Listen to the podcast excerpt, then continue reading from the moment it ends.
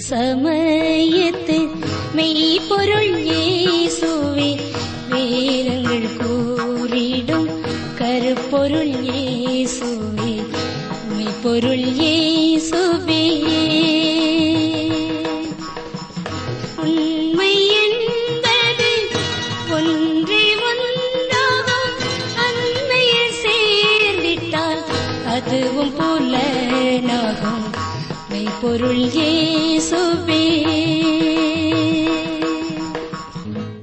ஆராய்ச்சி நேயர்களை கிறிஸ்து இயேசுவின் நாமத்தில் வாழ்த்துகிறோம்.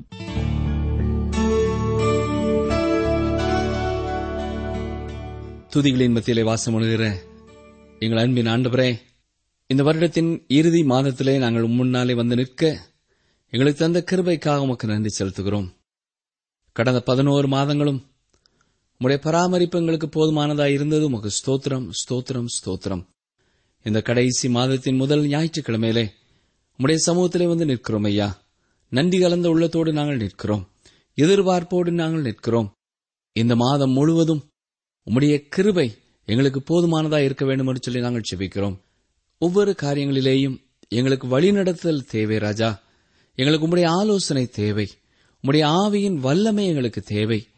ஒவ்வொரு நாளும் நாங்கள் வாசிக்கும் வேத வசனங்கள் மூலமாய் எங்களோடு நீர் பேசி உமக்கு மிக அருகிலே எங்களை காத்துக்கொள்ள வேண்டும் என்று சொல்லி நாங்கள் செபிக்கிறோம் இந்த மாதத்திலே நடைபெறப் போகிற எல்லா சிறப்பான ஆராதனைகளுக்காக நாங்கள் ஜெபிக்கிறோம். அவை ஒவ்வொன்றும் உம்முடைய நாமத்தை உண்மையாகவே மகிமைப்படுத்துகிறதா இருக்க நேரே கிருபை தாரும். குறிப்பாய் நடைபெறப் போகிற எல்லா பாடல் ஆராதனைகளுக்காகவும் நாங்கள் உமக்கு நன்றி செலுத்துகிறோம். பாடல்களை பாடுகிற ஒவ்வொருவரும் கருத்தை உணர்ந்து உள்ளத்தின் ஆழத்திலிருந்து விடுதலையின் அனுபவத்தோடு உள்ளான மகிழ்ச்சியோடு கூட உமை போற்றி புகழ்ந்து பாட நேரே அனுக்கிரகம் பண்ண வேண்டும் என்று சொல்லி நாங்கள் செபிக்கிறோம். கிறிஸ்துமஸ் காலத்திலே நடைபெறப்போகிற எல்லா சிறுவர் வாலிபர் பெண்கள் சிறப்பு நிகழ்ச்சிகள் எல்லாவற்றுமுடைய சமூகத்திலே நாங்கள் வைக்கிறோம். கர்த்தர்தாமே ஒவ்வொரு நிகழ்ச்சியின் மூலமாயும் உம்முடைய நாமத்தை மகிமைப்படுத்தும். அநேகருடைய வாழ்க்கையிலே உம்மை குறித்து மேலும் மேலும் அவர்கள் அறிந்து கொள்ளவும் உமக்கு கீழ்ப்படிய வழிநடத்தும் நிகழ்ச்சிகளாகவும் அது இருக்க வேண்டும் என்று சொல்லி நாங்கள் செபிக்கிறோம். தகப்பனே இந்த வானொலி நிகழ்ச்சிகளை கேட்டு உம்மை ஏற்றுக்கொண்ட ஒவ்வொரு உள்ளங்களுக்காக இந்த நாளிலே நாங்கள் நன்றி செலுத்துகிறோம். இந்த ஆண்டிலே பல்வேறு சூழ்நிலைகளிலே பல இடங்களிலே வானொலி மூலமாய் வந்த வசனங்களை மட்டுமே கேட்டு இயேசு கிறிஸ்துவை ரட்சகராய் பெற்றுக்கொண்டு இன்றைக்கு மகிழ்ச்சியோடு வாழுகிற ஒவ்வொரு சகோதரனுக்காக சகோதரிக்காக உமக்கு நன்றி செலுத்துகிறோமை துதிக்கிறோம்.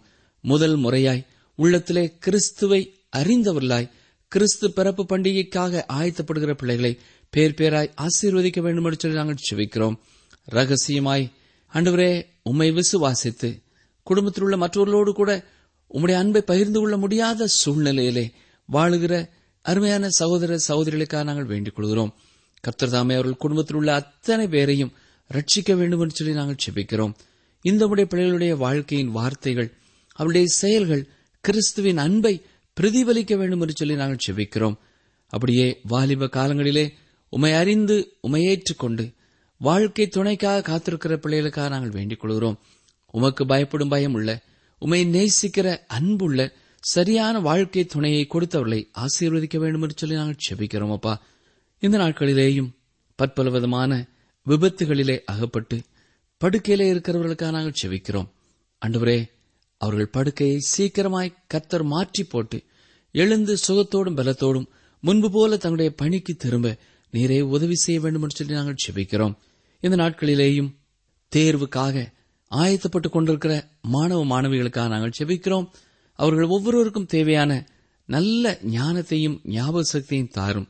கருத்தோன்றி படிக்க உதவி செய்தரலும் நேரத்தை பயன்படுத்த உதவி செய்தரலும் படிக்கும் நேரங்களிலே தேவையற்ற காரியங்களுக்கு முக்கியத்துவம் கொடுத்து தங்களுடைய கடமையிலே தவறிவிடாதபடி கர்த்தர் காத்துக்கொள்ள வேண்டும் என்று சொல்லி நாங்கள் செபிக்கிறோம். குடும்ப வாழ்க்கையிலே பிரவேசித்த பின்னரும் மற்றும் ஒரு ஆணோடோ அல்லது பெண்ணோடோ தொடர்பு கொண்டு உமக்கு விரோதமாகவும் அவர்கள் வாழ்க்கை துணைக்கு விரோதமாகவும் தவறு செய்து கொண்டு இருப்பவர்களுக்காக நாங்கள் பாரத்தோடு செபிக்கிறோம். கர்த்தர் தாமே அப்படிப்பட்ட ஒவ்வொருவரையும் நீர் மீட்டு எடுக்க வேண்டும் என்று சொல்லி நாங்கள் செபிக்கிறோம்.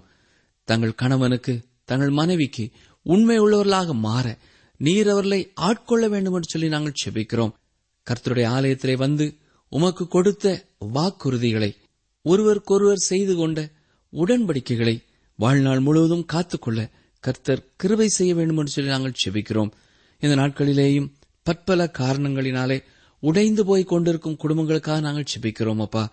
அன்றுவரே ஒருவரை ஒருவர் மன்னிக்கவும் ஒருவரை ஒருவர் ஏற்றுக்கொள்ளவும் ஒருவரை ஒருவர் நேசிக்கவும் கர்த்தர் கிருபை கூர்ந்து உடைய பிள்ளைகளுக்கு உதவி செய்ய வேண்டும் என்று சொல்லி நாங்கள் செபிக்கிறோம். அழிந்து போகும் முக்கியமற்ற காரியங்களுக்கு முக்கியத்துவம் கொடுத்து ஒருவரை ஒருவர் பகைத்துக் கொண்டு வாழ்கிற ஒவ்வொருவருக்கும் மேலான காரியம் எது என்பதை உணர்ந்து கொள்ளும் உணர்வுள்ள இருதயத்தை கொடுக்க வேண்டும் என்று சொல்லி நாங்கள் செபிக்கிறோம். தகப்பனே இந்த நாட்களிலேயும் குளிரினாலே சரீரங்கள் பாதிக்கப்பட்டு வியாதியோடு பலவீனத்தோடு இருக்கிற நம்முடைய பிள்ளைகளுக்காக நாங்கள் செபிக்கிறோம் அப்பா.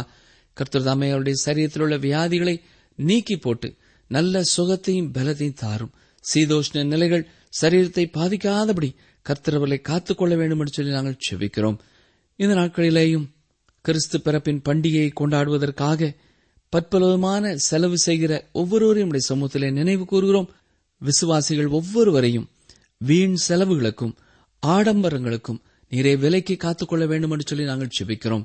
அண்டை வீட்டைப் போல நாங்களும் கொண்டாட வேண்டும் என்று எண்ணி வீணான செலவுகளுக்குள்ளே கடந்து சென்று கடன் பிரச்சனைகளிலே மாட்டிக்கொள்ளாதபடி ஞானத்தோடும் விவேகத்தோடும் கர்த்தர் பிறந்த சந்தோஷத்தின் உண்மையான அர்த்தத்தை உணர்ந்து பண்டிகையை மகிழ்ச்சியோடு கொண்டாட ஆயத்தப்பட கர்த்தர் உதவி செய்ய வேண்டும் என்று கேட்கிறோம். அண்டவரே இந்த நாளிலேயும் இந்த வாரத்திலேயும் தங்கள் பிறந்த நாட்கள் திருமண நாட்களை நினைவு கூறுகிற ஒவ்வொருவரையும் கர்த்தர் ஆசீர்வதிப்பீராக. அவர்கள் வாழ்க்கையிலே உமக்குள்ளே மேலும் மேலும் உறுதிப்பட்டவர்களாக உமிலே நிலைத்திருப்பவர்களாக கனி கொடுப்பவர்களாக வாழ கர்த்தர் ஆசீர்வதிக்க ஒப்புக் கொடுக்கிறோம் மீட்பர் இயேசு கிறிஸ்துவின் நாமத்தினாலே மனத்தாழ்மையோடு வேண்டிக் கொள்கிறோம் பிதாவே. ஆமேன்.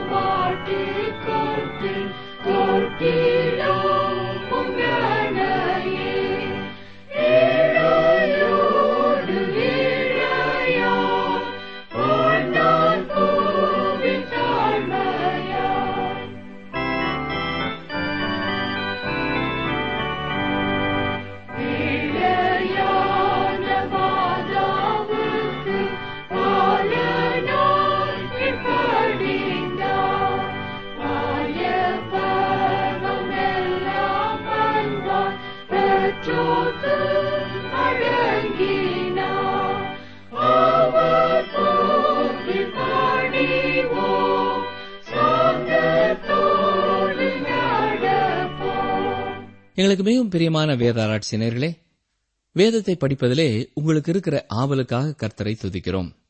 இந்த வார்த்தைகள் மூலமாக கர்த்தர் உங்களோடு பேசும் காரியங்களுக்கு நீங்கள் கீழ்ப்படிந்து நாளுக்கு நாள் அவருக்குள் வளருகிறவர்களாகவும் அவருடைய பலனை பெற்றவர்களாகவும் கர்த்தருக்கு சாட்சியாக வாழ்வதை அறிந்து கர்த்தரை துதிக்கிறோம். டிரான்ஸ்வல் ரேடியோ நிகழ்ச்சிகள் ஒவ்வொரு நாள் காலையிலேயும் ஐந்து முப்பது மணி முதல் ஆறு மணி வரைக்கும் இதே அலைவரிசையில் வருகிறது. வெள்ளிக்கிழமையும் சனிக்கிழமையும் மட்டும் ஆறேகால் மணி முதல் ஆறு முப்பது வரை எமது நிகழ்ச்சிகள் உண்டு. மேலும் சனி ஞாயிறு ஆகிய இரண்டு நாட்களும் மட்டும் இரவிலே பத்து நாற்பத்தி ஐந்து முதல் பதினொன்று பதினைந்து வரையும் எமது நிகழ்ச்சிகள் உண்டு. கேட்க தவறாதீர்கள். இன்று நாம் ஓசியா தீர்க்கதரிசியின் புத்தகம் பதினோராம் அதிகாரம் முதலாம் வசனம் முதல் பன்னிரெண்டாம் வசனம் வரை சிந்திக்கப் போகிறோம். இந்த அதிகாரத்திலே சற்று வித்தியாசமான ஒரு கருத்தை பார்க்க போகிறோம். இதுவரை கர்த்தருடைய ஜனங்களுடைய கீழ்ப்படியாமையை குறித்து பேசிக் கொண்டிருந்தார். இப்பொழுது மிக அற்புதமான ஒரு சத்தியத்தை குறித்து பேச ஆரம்பிக்கிறார். அதுதான் தேவனுடைய அன்பு. இது எத்தனை மகத்துவமானது இல்லையா? பாருங்கள் ஓசியா பதினோராம் அதிகாரம் முதலாம் வசனம். இஸ்ரவேல் இளைஞனாய் இருந்தபோது நான் அவனை நேசித்தேன். எகிப்திலிருந்து என்னுடைய குமாரனை வரவழைத்தேன். இந்த வசனம் குறிப்பாக இஸ்ரவேல் ஜனங்களை குறித்து பேசுகிறது. இதை குறித்து எந்த கேள்விக்குறியும் இல்லை. தேவனுக்கும் இஸ்ரவேல் ஜனங்களுக்கும் இடையே இருந்த நெருக்கமான உறவை இது வெளிப்படுத்துகிறது. வேறு வார்த்தைகளிலே சொல்ல வேண்டுமென்றால் இங்கே கர்த்தர் என்ன சொல்கிறார்? இஸ்ரவேல் தேசம் எனது மகன். நானே அவனை எகிப்திலிருந்து மீட்டுக் கொண்டு வந்தேன். அவர்கள் எகிப்திலே அற்புதமான ஜனங்களாக என்னை சேவித்து எனக்கு சாட்சிகளாக இருந்ததினாலே நான் அவர்களை மீட்டுக் கொண்டு வந்தேன் என்று அவர் கூறவில்லை. உண்மையில் அவர்கள் தேவனை மறந்து விக்கிரக ஆராதனையிலே தான் வாழ்ந்தார்கள். இஸ்ரவேல் மக்களின் திறமையினாலோ அவர்கள் உயர்ந்தவர்கள் என்பதனாலோ தேவன் அவர்களை மீட்டுக் கொண்டு வரவில்லை. அவர்களை மீட்டுக் கொண்டு வந்ததற்கான காரணத்தை மிக தெளிவாக இங்கே அவரே சொல்லியிருக்கிறார். நான் அவனை நேசித்தேன்.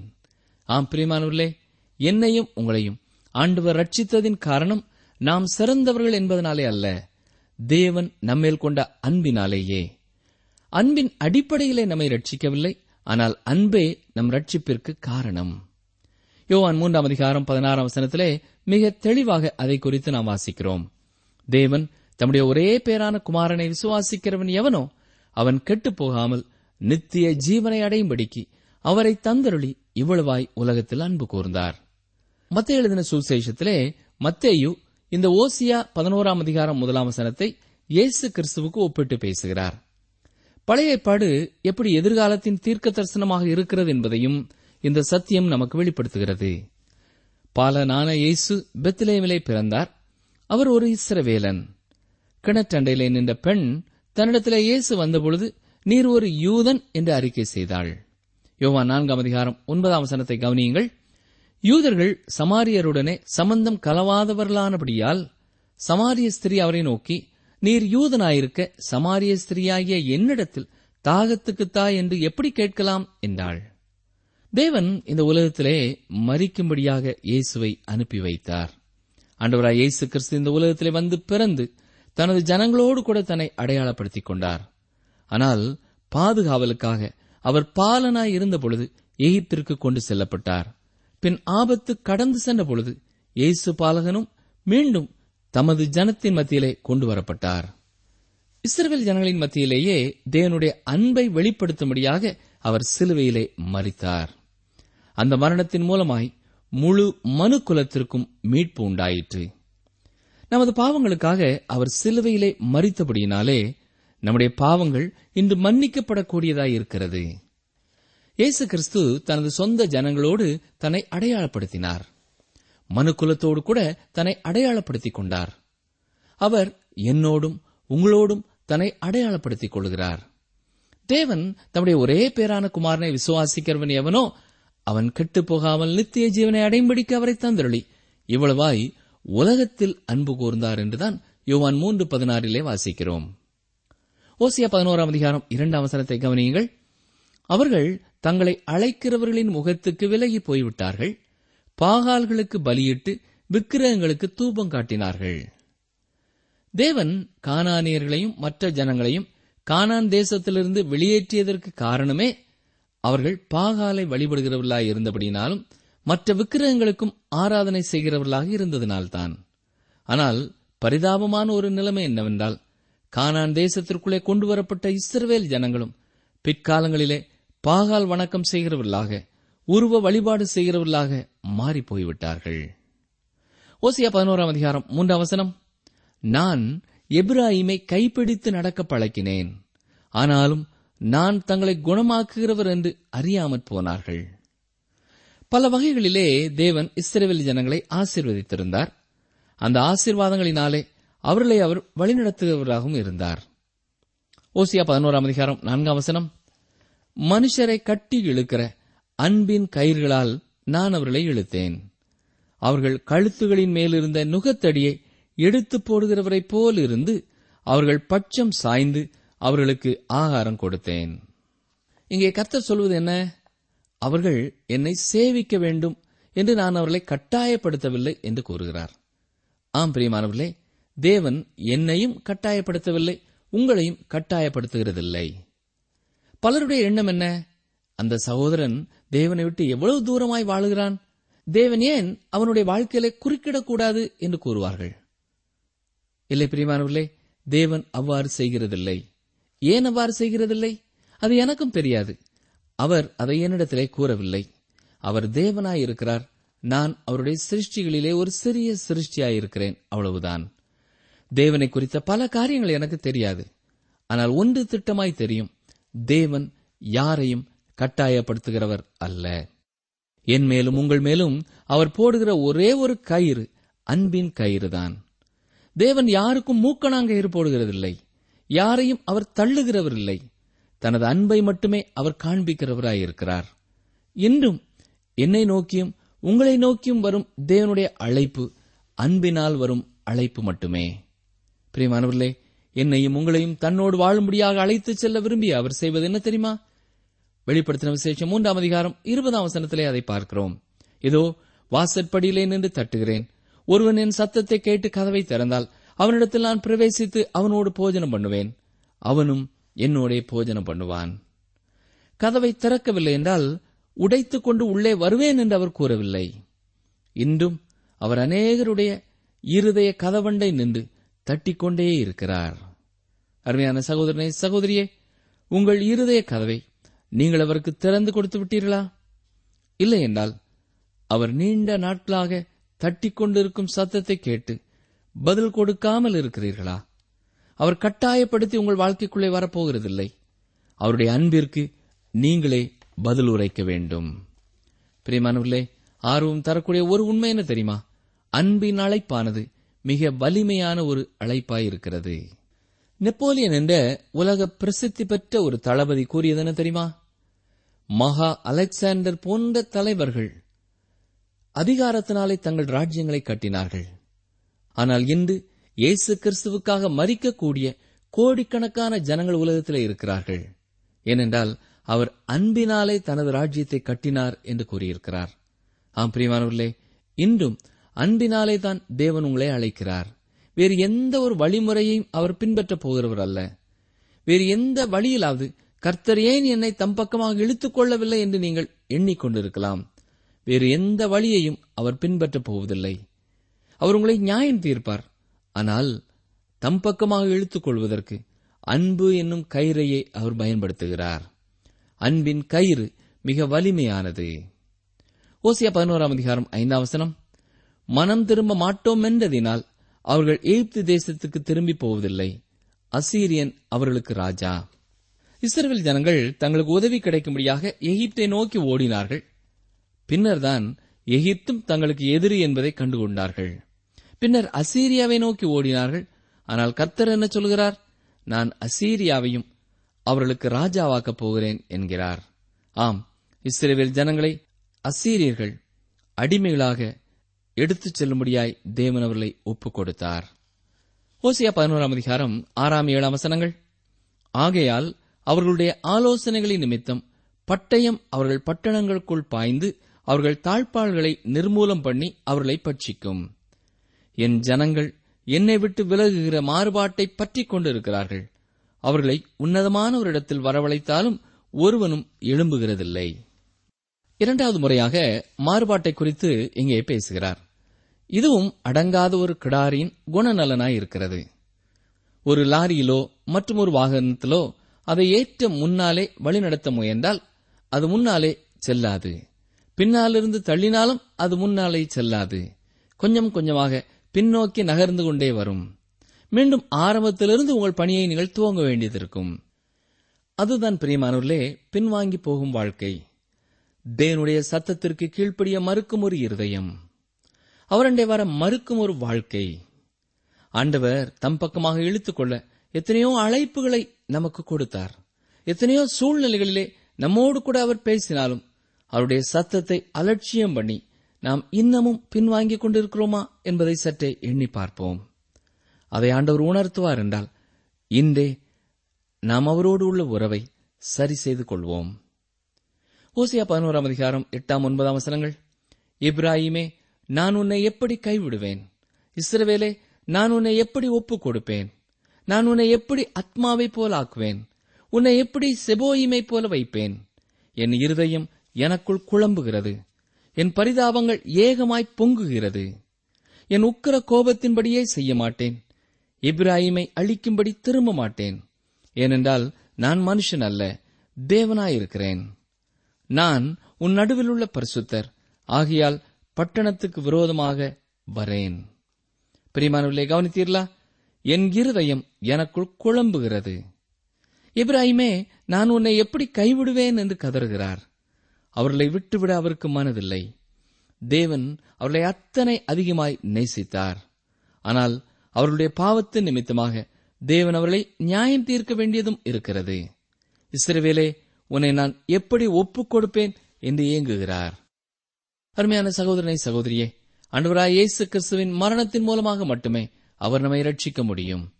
நீங்கள் ரட்சிக்கப்படுவதற்கு இரண்டு அல்லது மூன்று வழிகள் இருக்கிறது என்று ஒருவேளை நீங்கள் யோசிக்கலாம். ஆனால் தேவனுக்கு ஒரே ஒரு வழிதான் உண்டு.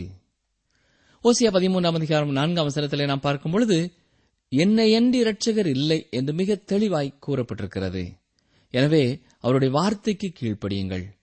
ரட்சிப்பின் பணியிலே நீங்களோ நானோ செயல்பட முடியாது. அவருடைய செயல்பாட்டிற்கு நம்மை அர்ப்பணிப்போம். நான் உன்னை எப்படி அத்மாவைப் போல ஆக்குவேன்? உன்னை எப்படி செபோயிமை போல வைப்பேன் என்று கர்த்தர் கூறுகிறார்.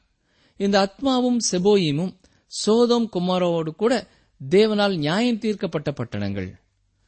அவ்வாறு உன்னை நான் நியாயம் தீர்க்க விரும்பவில்லை என்கிறார். எப்படி அவர்களை நியாயம் தீர்த்தார்? எப்படி சமாரியா இருந்த இடத்திலே வேறு எதுவும் இன்று இல்லையோ அதுபோல அந்த பட்டணங்கள் இருந்த இடமும் வெறிச்சோடி கிடக்கிறது. மேலும் கர்த்தர் என்ன சொல்கிறார்? என் இருதயம் எனக்குள் குழம்புகிறது. என் பரிதானங்கள் ஏகமாய் பொங்குகிறது. என் உக்கிர கோபத்தின்படியே செய்ய மாட்டேன். இப்ராஹிமை அழிக்கும்படி திரும்ப மாட்டேன். வேறு வார்த்தைகளிலே சொல்ல வேண்டுமென்றால் இஸ்ரேல் ஜனங்கள் பெற்றுக்கொள்ள வேண்டிய தண்டனையிலே பாதி தண்டனையை கூட பெற்றுக்கொள்ளவில்லை என்று கூறலாம். ஏனென்றால் இப்ராஹிமை அழிக்கும்படி திரும்ப மாட்டேன் என்று கர்த்தர் கூறியிருக்கிறார். அவர்களை மீட்டெடுத்து அவர்களுக்கென்று அவர் கொடுத்த தேசத்திலே ஒரு நாள் பூரணமாய் வைக்கப் போகிறார். இன்று அவர்கள் தங்கள் தேசத்திற்கு திரும்பி இருந்தாலும் அது தேவனுடைய முழுமையான தீர்க்க தரிசனத்தின் நிறைவேறுதல் அல்ல. இன்று இஸ்ரேல் தேசத்திலே நடைபெறுகிற காரியங்களுக்காக நீங்கள் தேவனை குறை கூற வேண்டாம். என்றாலும் நாள் ஒன்று வருகிறது. தேவன் அவர்களை மீண்டும் அவர்களை அந்த தேசத்திலே வைக்கப் போகிறார். ஏன் அவ்வாறு அவர் செய்ய போகிறார்? ஒரே ஒரு காரணத்திற்காகத்தான் அதை செய்ய போகிறார். நான் உன் நடுவில் உள்ள பரிசுத்தர். ஆகையால் பட்டணத்திற்கு விரோதமாக வரேன். பிரியமானவர்களே இன்றும் நாம் கற்றுக்கொள்ள வேண்டிய மற்றொரு முக்கியமான பாடம் இது. நான் ஒரு குடியரசு நாட்டிலே வாழ்கிறேன். பெரும்பாலான மக்கள் எதை தீர்மானிக்கிறார்களோ அதுதான் செயல்படுத்தப்படுகிறது என்று எண்ணிக்கொண்டிருக்கலாம். ஆனால் தேவன் கலந்து ஆலோசிப்பதற்கு எந்த பொதுக்குழுவோ சிறப்பு குழுவோ இல்லை. அவர் பரிசுத்தர். அவர் தனித்து நிற்பவர். தனித்து செயல்படுபவர். அவர் வேறு யாருக்கும் கணக்கு கொடுக்க வேண்டியதில்லை. தேவன் செய்யும் காரியம் உங்களுக்கு விருப்பம் இல்லை என்றால் அது உங்களுக்குத்தான் கேடானது. அவர் யாருக்கும் கணக்கு கொடுக்க வேண்டியதில்லை. ஏனென்றால் அவர் கர்த்தர் அவர் பரிசுத்தர் அண்ட சராசரங்களையும் படைத்தவர் அனைத்தையும் ஆள்பவர். நீங்கள் வேலை செய்யும் இடத்திலே நீங்கள் ஒரு முக்கியமான நபராய் இருக்கலாம். பலர் அவர்கள் செய்யும் பணி அறிக்கையை உங்களுக்கு சமர்ப்பிக்கலாம். ஆனால் கர்த்தர் யாருக்கும் கணக்கு கொடுக்க வேண்டியதில்லை. ஓசியா பதினோராம் அதிகாரம் பத்தாம் வசனம். அவர்கள் கர்த்தரை பின்பற்றுவார்கள். அவர் சிங்கத்தைப் போல் கர்ச்சிப்பார். அவர் கர்ச்சிக்கும் போது அவர்கள் சந்ததியார் மேற்கு திசையிலிருந்து நடுங்கி வருவார்கள். ஆம் பிரிமானவர்களே நாள் ஒன்று வருகிறது. இப்பொழுது சிதறியிருக்கும் அத்தனை இஸ்ரவேலரும் தங்கள் சொந்த தேசத்திற்கு திரும்பி வரப்போகிறார்கள். ஓசியா பதினோராம் அதிகாரம் பதினொன்று பன்னிரண்டு அவசரங்களை வாசிக்கிறேன். எகிப்திலிருந்து குருவிகளைப் போலவும் அசீரியா தேசத்திலிருந்து புறாக்களைப் போலவும் பயந்து வருவார்கள். அப்பொழுது அவர்களை அவர்கள் வீடுகளில் குடியிருக்க பண்ணுவேன் என்று கர்த்தர் சொல்லுகிறார். இப்ராஹிமர் பொய்களினாலும் இஸ்ரவேல் வம்சத்தார் வஞ்சகத்தினாலும் என்னை சூழ்ந்து கொண்டிருக்கிறார்கள். யூதாவோ வெனில் இன்னும் தேவனோடே அரசாண்டு பரிசுத்தவான்களோடே உண்மையாயிருக்கிறான். தென் ராஜ்யமாகிய யூதாவிலே இன்னும் சில நல்ல அரசர்கள் இருக்கிறார்கள். ஆனால் வடக்கு ராஜ்யத்திலே எந்த நல்ல அரசனும் இல்லை. சில அரசர்கள் பேசினார்கள் ஆனால் அத்தனையும் பொய்யான வார்த்தைகளே. அருமையானவர்களே இன்று நாம் வாழும் காலத்திலே எல்லாரையும் முட்டாளாக்க முடியும். ஆனால் ஆபிரகாமலிங்கன் வாழ்ந்த காலத்திலே அவர் கூறிய வார்த்தையை எல்லாரும் நம்பினார்கள். அவர் என்ன சொன்னார்? நீங்கள் சில மனிதர்களை சில நேரங்களிலே முட்டாளாக்கலாம் சில நேரங்களிலேதான் எல்லாரையும் முட்டாளாக்கலாம் ஆனால் எல்லாரையும் எல்லா காலங்களிலும் முட்டாளாக்க முடியாது என்றார். ஆபிரகாம் லிங்கன் நாவாளும் இந்த தொலைக்காட்சி யுகத்திலே இல்லை. ஆனால் இந்த தொலைக்காட்சி யுகத்திலே எத்தனை நிகழ்ச்சிகள் அத்தனை பேரையும் முட்டாளாக்கி கொண்டிருக்கிறது என்பது நமக்கு தெரியும். மாயையான காரியங்களை உண்மையைப் போல காண்பிப்பதனாலே இதுதான் நிஜம் இதுதான் உண்மையானது என்று எண்ணி ஏமாந்து போவோர்தான் எத்தனை எத்தனை. ஆனால் பிரியமானவர்களே தேவனை யாரும் முட்டாளாக்க முடியாது. அவர் என்ன செய்ய திட்டமிட்டிருக்கிறாரோ அதை செய்தே முடிப்பார். தமது சத்தியத்தின்படி அவர் நியாயம் தீர்ப்பார். ஜெபிப்போம். எங்களை நேசிக்கிற எங்கள் அன்பின் பரமபிதாவே இன்றும் நீர் ராஜாதி ராஜாவாய் இருப்பதற்காக உமக்கு நன்றி செலுத்துகிறோம். உமை துதிக்கிறோமை ஸ்தோத்திரிக்கிறோம் ஐயா. நீர் செய்ய நினைத்தது தடைபடாது. இதற்காக உமக்கு ஸ்தோத்திரம் ஸ்தோத்திரம் ஸ்தோத்திரம். இந்த நாட்களிலேயும் உமது அன்பின் கயிர்களை யார் யார் மேல் போட்டு அவர்களை இழுக்க முயற்சிக்கிறீரோ அவர்கள் ஒவ்வொருவரும் உடைய அன்பை உணர்ந்து கொள்ள நீரே புரிந்து கொள்ள வேண்டும் என்று சொல்லி நாங்கள் செபிக்கிறோம் உடைய அன்பை அல்லல் தட்டி உதாசீனம் பண்ணி நித்திய நியாய தீர்ப்புக்கு தங்களை அர்ப்பணித்து விடாதபடி கர்த்தர்தாமே காத்துக்கொள்ளும். இன்றும் இந்த நிகழ்ச்சியை கேட்டுக்கொண்டிருக்கிற ஒவ்வொரு சகோதரனையும் ஒவ்வொரு சகோதரியையும் கர்த்தர் ஆசீர்வதித்தரலும் அவர்கள் குடும்பத்தின் அங்கத்தினர்களும் கர்த்தரை அறிந்தவர்களாய் வாழ கிருவை செய்யும். நீரே தொடர்ந்து எங்கள் ஒவ்வொருவரையும் வழிநடத்தும் இயேசு ரட்சகரின் வல்லமொழி நாமத்தினாலே தாழ்மையோடு வேண்டிக் கொள்கிறோம் பிதாவே. ஆமேன். நீங்கள் தொடர்பு கொள்ள வேண்டிய எமது முகவரி வேத ஆராய்ச்சி டி டபிள்யூ ஆர் தபால் பெட்டி எண் நூற்று முப்பத்தி நான்கு திருநெல்வேலி இரண்டு தமிழ்நாடு. எங்கள் தொலைபேசி எண் தொன்னூற்று நான்கு நாற்பத்தி இரண்டு இருபத்தி ஐந்து இருபத்தி ஆறு இருபத்தி ஏழு. மற்றும் ஒரு தொலைபேசி எண் ஒன்பது ஐந்து எட்டு ஐந்து நான்கு ஆறு பூஜ்ஜியம் நான்கு ஆறு பூஜ்ஜியம். எங்கள் இமெயில் முகவரி Tamil DDP at radio eight eight two dot com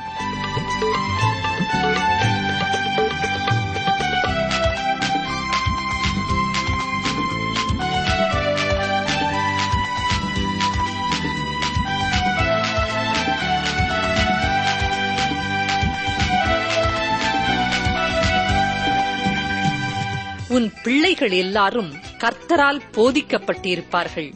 உன் பிள்ளைகளுடைய சமாதானம் பெரிதாயிருக்கும். ஏசாயா ஐம்பத்தி நான்கு பதிமூன்று. உன் பிள்ளைகள் எல்லாரும் கர்த்தரால் போதிக்கப்பட்டிருப்பார்கள். உன் பிள்ளைகளுடைய சமாதானம் பெரிதாயிருக்கும். ஏசாயா ஐம்பத்தி நான்கு பதிமூன்று.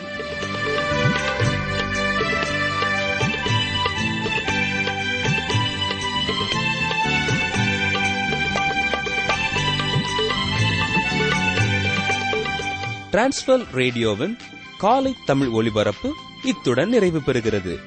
மீண்டும் இன்று இரவு பத்து நாற்பத்தி ஐந்து மணிக்கு வழிகாட்டி நிகழ்ச்சியை கேளுங்கள். வணக்கம்.